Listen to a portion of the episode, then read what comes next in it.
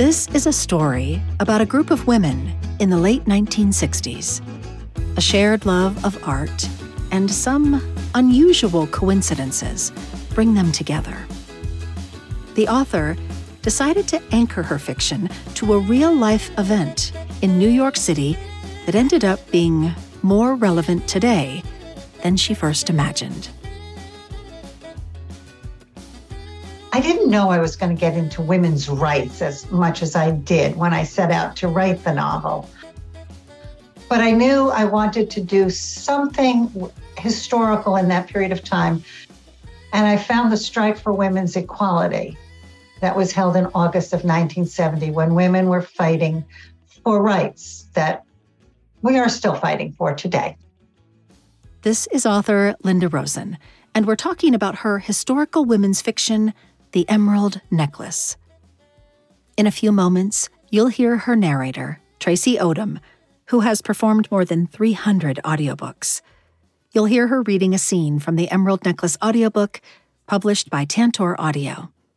Coming up on this Desideratum. A desideratum is an essential thing. I'm audiobook narrator Theresa Bakken, and I think storytelling is a desideratum. Both the telling and the listening. I like making my character an artist, some type of art. Mm, my first book, I have a painter. The second book, she's a winemaker. And I have a very dear friend who's a sculptor. And very often she and I will go to art shows and I hear the things she's saying. And so much of it rang true for an author.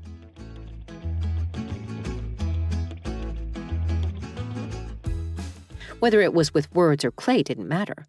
Art was art, and that created a bond between them.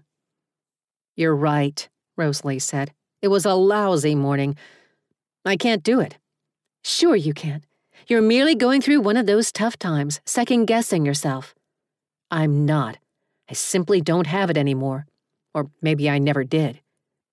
Frustration blew from her lips. The hand I've been working on, there's no life to it, not one ounce of humanness. No one would want to hold it or caress it, much less buy it. Oh, I know that feeling. Sometimes I feel my characters are dead on the page. Fran took a sip of tea. A sculpture is like a character, isn't it? Or part of a character? It's not merely a hand. Rosalie thought that was brilliant. Only a writer would come up with that, she said.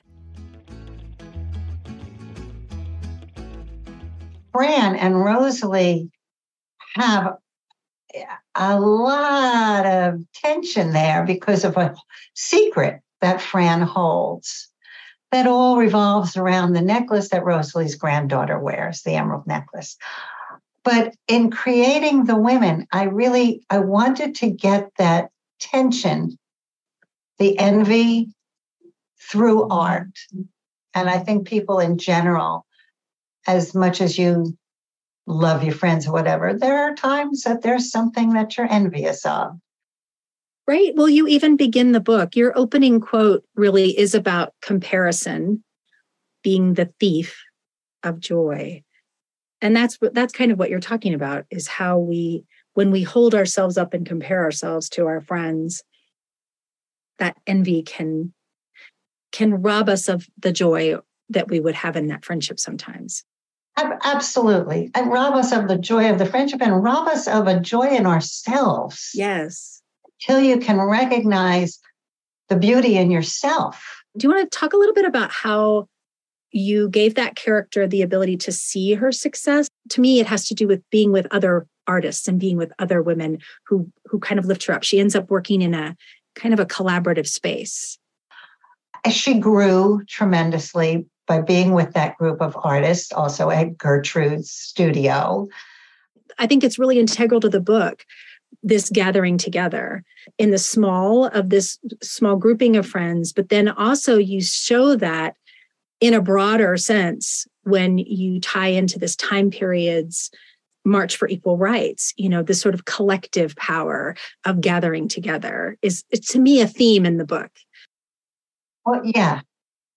Yeah and it, that's that's lovely that you bring that out. I love when a reader brings out things that i wasn't necessarily thinking of and sometimes it was there unconsciously i think the other theme for me is um, you take a you're taking a timeline and you're showing sort of echoes of things in people's lives.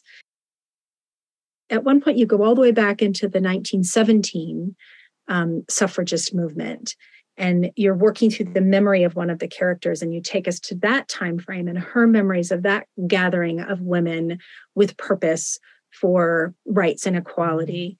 And then like you said the main essence of the story is happening in the 70s but you also then you bring us through forward sort of two more generations because this main character is a grandmother.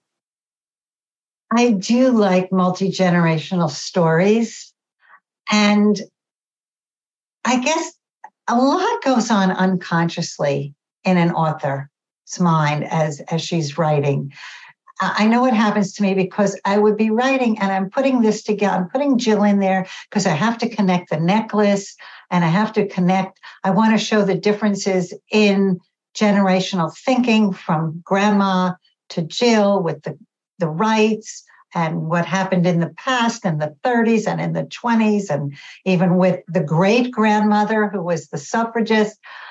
Um, so that was more in my mind plot wise and then as I'm writing it, there's so much that comes through because women teach other women.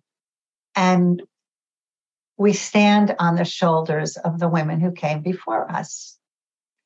I like to see that in books. I, I really enjoy reading multi generational stories. And being a grandmother myself, kind of hope that as they get older, I will have made an impact somehow in their lives.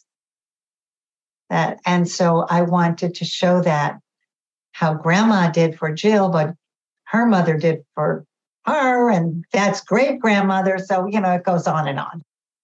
It does. It goes on and on. And sometimes it skips generations. Oh, absolutely. And I, I wanted to show that because Rosalie's mother was a suffragist, but Rosalie's daughter is not a feminist at all. And Rosalie doesn't consider herself one at all, but she just, when it touched home, she knew what she wanted to fight for. And yet Jill was very typical of women of her age, you know? Yes. Yes, somewhat you show the women being having sort of a typical perspective for that time frame, but others, you know, I think that demonstrates how we are uh, sometimes it feels like two steps forward, one step back. Yeah. You know, you show us in this novel sort of an advancement of women's rights happening in equality, but we are in 1970 in this moment. And we know from today's lens, 50 years later, some of the conversations that these women are having in 1969 and 1970, we are still having. We are still having today. We are still having today. Absolutely. When I started writing the book, we're still always having uh, conversations about women's equality. But some of the stuff that I touched on in the book was law. And when I finished the book, it was no longer law. So that was a big change. Yeah. Yeah. Did that, um, as you were kind of going through final edits and going into publication, how did that make you feel? Worried. worried. I worried. Uh, it's not a spoiler at all. The book deals with so much, but also with women's reproductive rights. And um, when Roe v. Wade was overturned, as I finished the book, I was concerned. I wrote a novel about envy um, and women's friendships and family being more than blood and how a woman overcomes obstacles when she's reinventing herself. And then that all came in neon lights. But um, I'm very happy with it actually because it's a subject that needs to be out there. And I think for women who lived through the period of time 69, 70, 71 they appreciate reading their own history and seeing themselves in the characters. But I've had younger women who say it's fascinating to learn what women have been through. Each one of these women has had different life experiences and has had different choices she's had to make. And you can't oversimplify that, right? You, that is very complicated. Right. And, and it's that's so real. I mean, you bring a group of women together and you're going to get different stories and different histories and different viewpoints. And that's that's what I wanted to show. Yeah. I, I wasn't taking one viewpoint on anything, you know. Yeah. And I think that's one of the risks and the uh, what's most concerning, I think, today is that we, it does feel like suddenly there's just one lens, one cookie cutter kind of approach to what is definitely something that each individual comes at from a different angle. But even within ourselves, so I put it in in my characters, you can be thinking one way, but then there's another thought.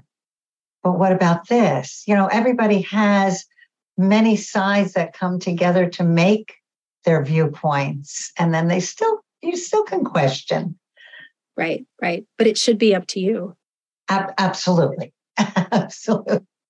Yeah and i think there is a theme to me. It's that you have described all of these different women from different circumstances um, making different decisions and how each one of them had what was best or right for them. Yes, and coming also, I I hope readers realize it's also coming to understand that even if you don't agree with one of the characters is doing or believing, it's her right to believe that way or her right to do that um, in anything, whether it's her artwork or her beliefs or whatever. It's whatever it is. It's it's fine for her. It may not be for you, but for her it is. I did want to ask you about there's another thing that you um, bring in that's historical. There's this great reference to the Women's National Book Association. I was fascinated by those women. In fact, at one time, I like history, you see. I went to the Butler Library at Columbia University and went into the archives to see their old scrapbooks and the minutes from meetings and everything those were really incredible women who fought their way into the bookseller world. They had stores along Book Row in New York City, but they, you know, they were women. This was 1917. They were shoved aside, but they banded together and got together to march for women's equality when they were fighting for the vote in 1917 and they got together. So I wanted to put that in for the history I wanted to bring Rosalie's mother to life and show the difference between her mother and her, as you said, generational differences. Because Rosalie was not one to go to marches and to fight, you know, or to protest.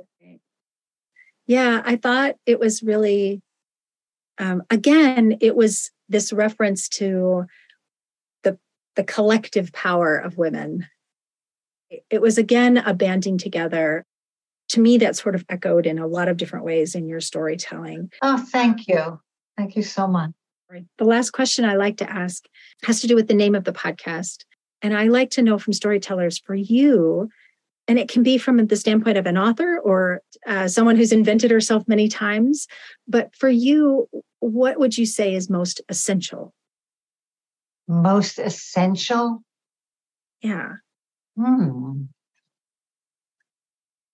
be, I mean, it sounds so simple, but really being true to yourself. Be true to yourself. Do what you want to do, not what society expects, what your mother expects, what your husband expects, what your son expects. You know, do what you feel is right. Yeah.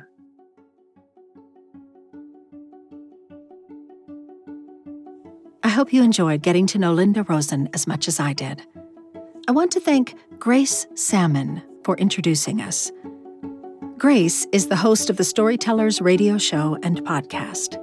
She focuses on individuals who choose to leave their mark on the world through the art of story. I highly recommend you search for the Storytellers podcast wherever you consume your pods. As always, thanks for being here. Thanks for listening.